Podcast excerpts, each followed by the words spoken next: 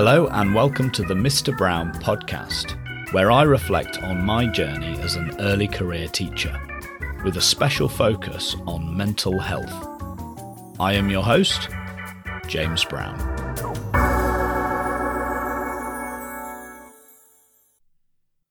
Good morning. It's been a while since we last spoke. The last episode came out before the Christmas holidays. And right at the end of that episode, I mentioned the fact that sometimes during the holidays, my mental health seems to suffer. And it did again just a little bit over Christmas. So I thought in this episode, the first episode of 2023, I would do a bit of a deep dive into this issue and see if I can get my head round it. Because I'm sure it might be the same for other teachers too.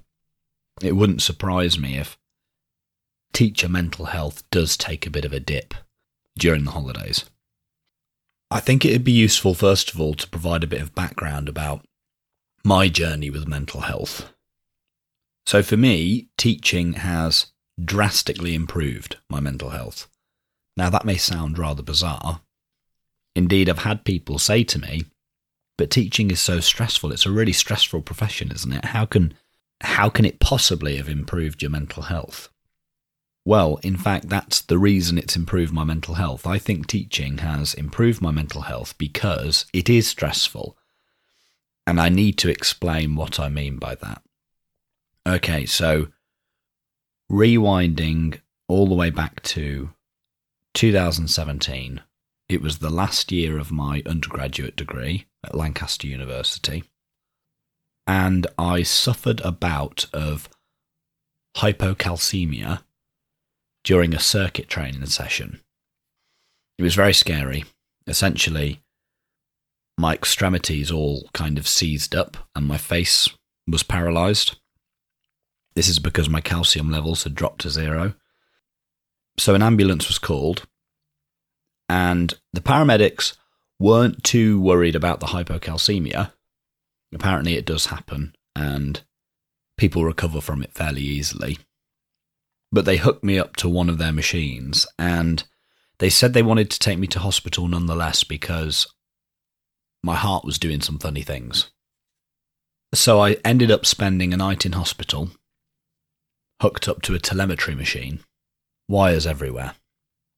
Not a very pleasant experience in the morning, they said that they were happy for me to leave hospital. So the telemetry hadn't revealed any issues which were about to kill me. So I didn't have any serious heart defects. But they wanted to run some more tests. So they would treat me as an outpatient. And then I spent the next two months, I think, being terrified.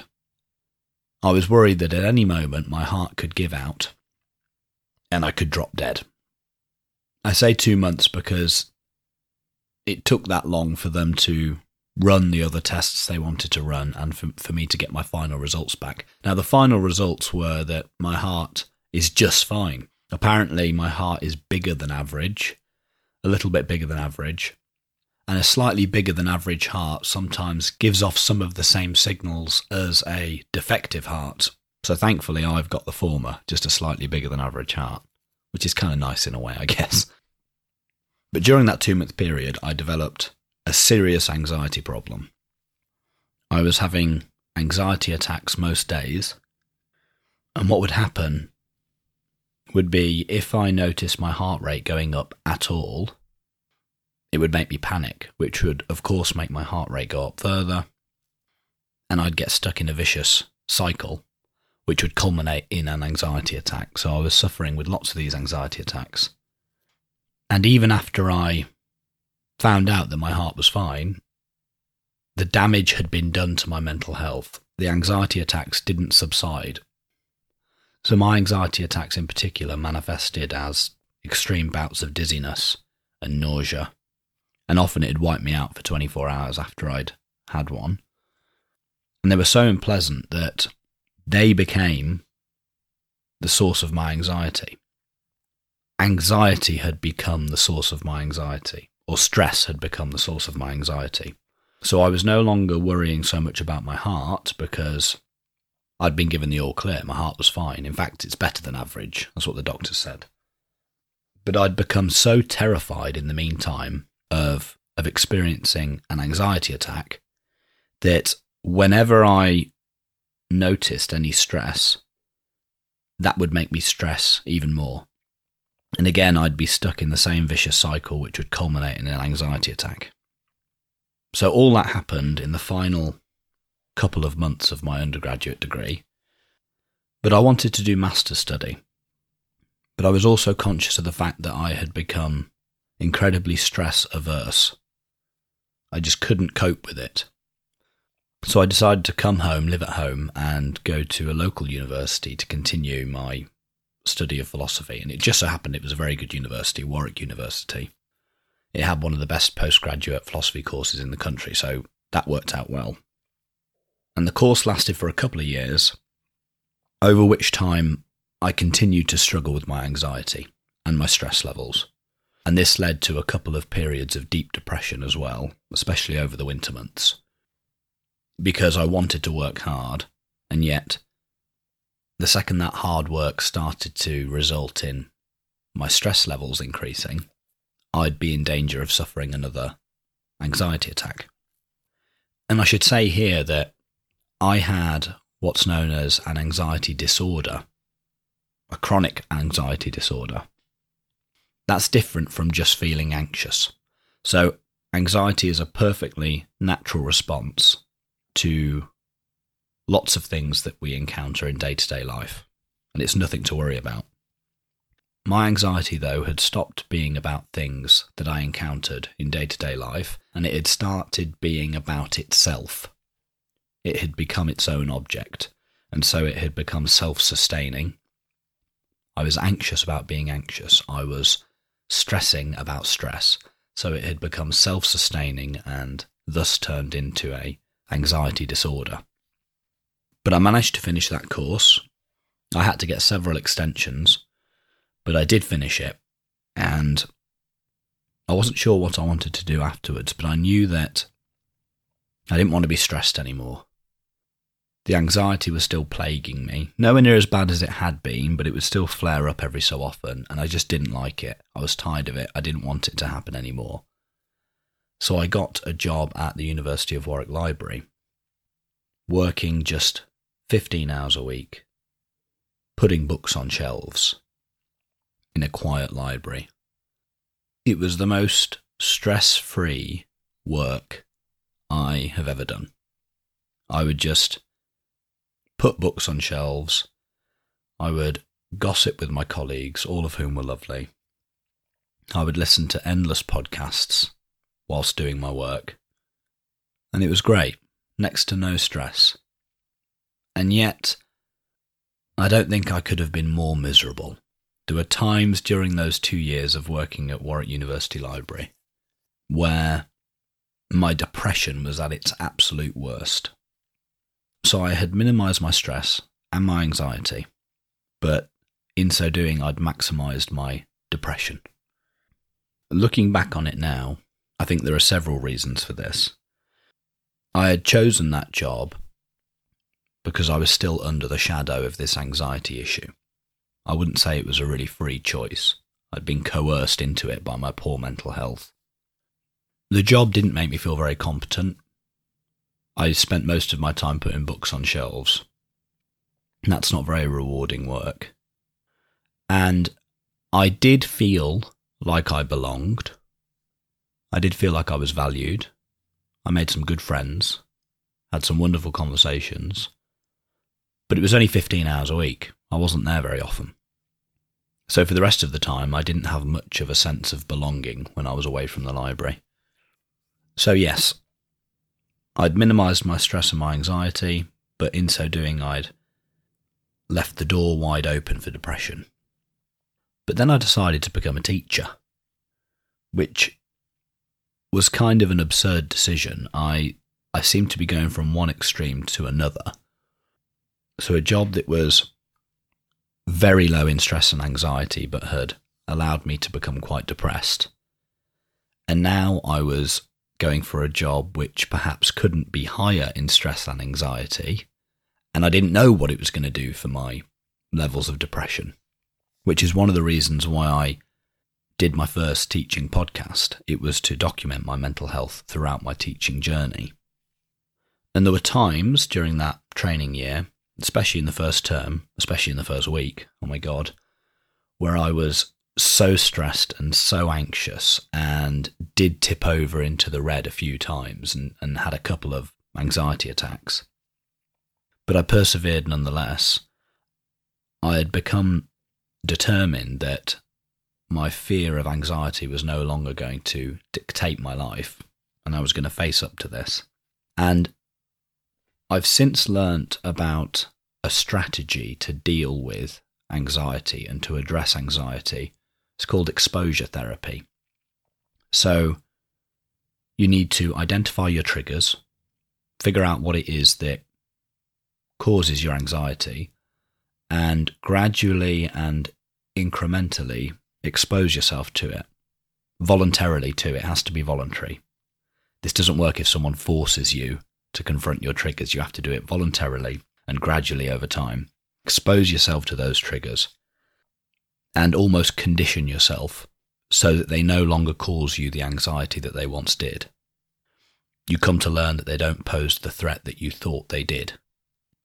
And in my case, stress, anxiety itself had been my biggest trigger. My anxiety was self sustaining. And yet here I was as a trainee teacher. I couldn't have been more stressed.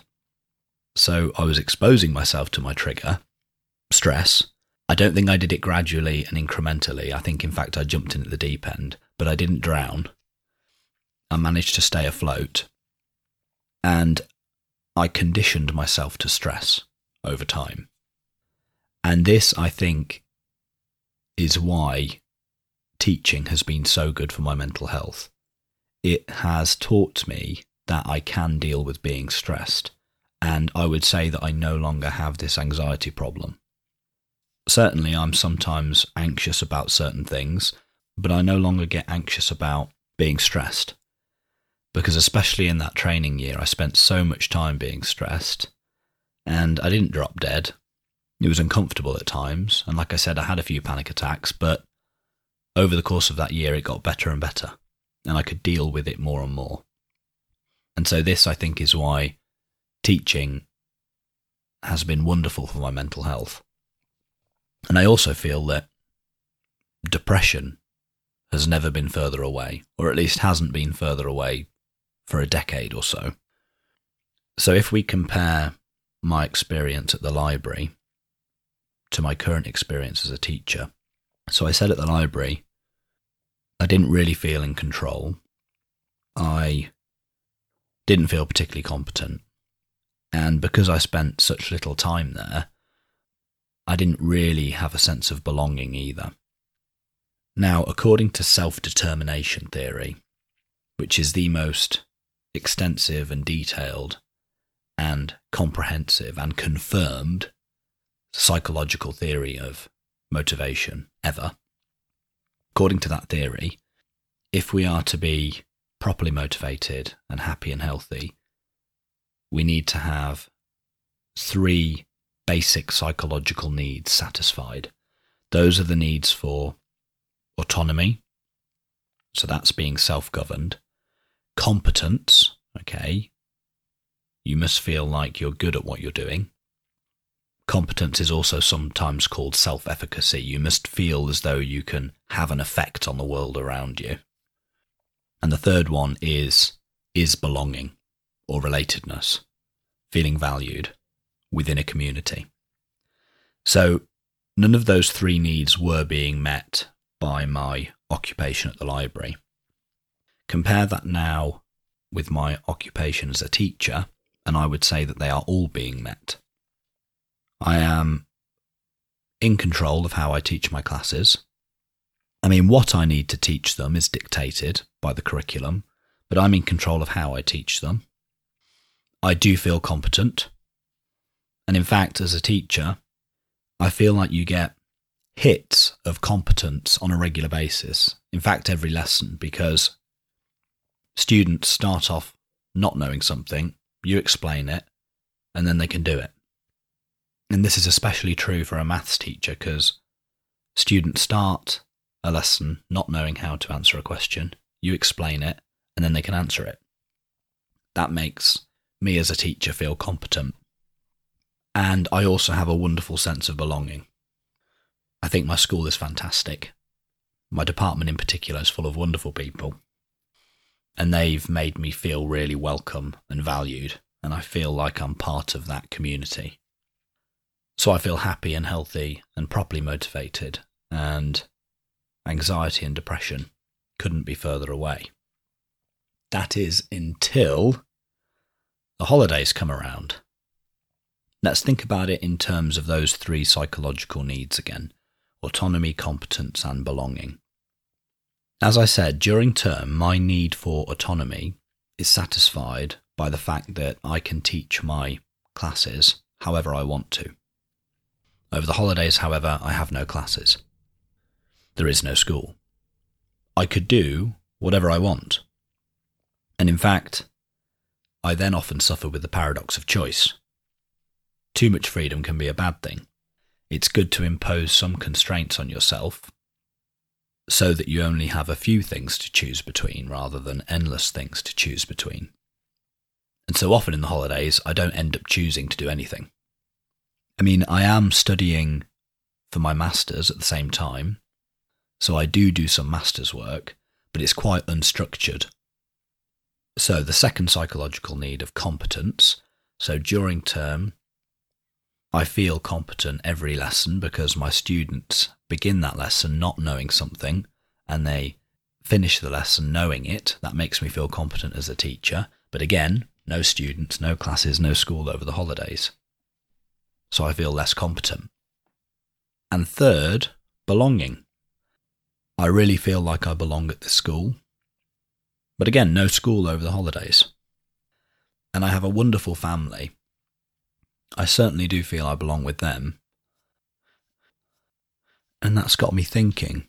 That's very interesting. I hadn't thought about this before. So when I plan these podcast episodes, I try to think about how the discussion will proceed beforehand, but I didn't anticipate this one. So I do have a sense of belonging during the holidays because I do feel like I belong in my family. But perhaps then a sense of belonging alone isn't enough to keep me ha- happy and, or to keep me fully happy and fully motivated. Let me just clarify that over the holidays I wasn't miserable and nor was I having anxiety attacks, but my mental health just took a bit of a dip, bit of a hit, okay, that, that I thought was worth addressing, but it was nowhere near as bad as it as it has been. So I think that perhaps during the holidays, I still do have a sense of belonging. It's a different sense of belonging. It's with my family and friends. Um, but maybe that alone isn't enough. So I also need a sense of autonomy and a sense of competence, as I spoke about a moment ago. And maybe it's it's those two that, or a lack of those two, that account for why my mental health takes a bit of a hit over the holidays. It also doesn't help that I often get ill physically over the holidays.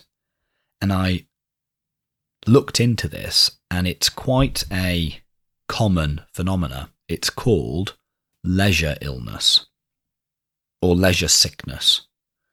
The phrase was first coined by a psychologist. Right, I'm going to try and say this name.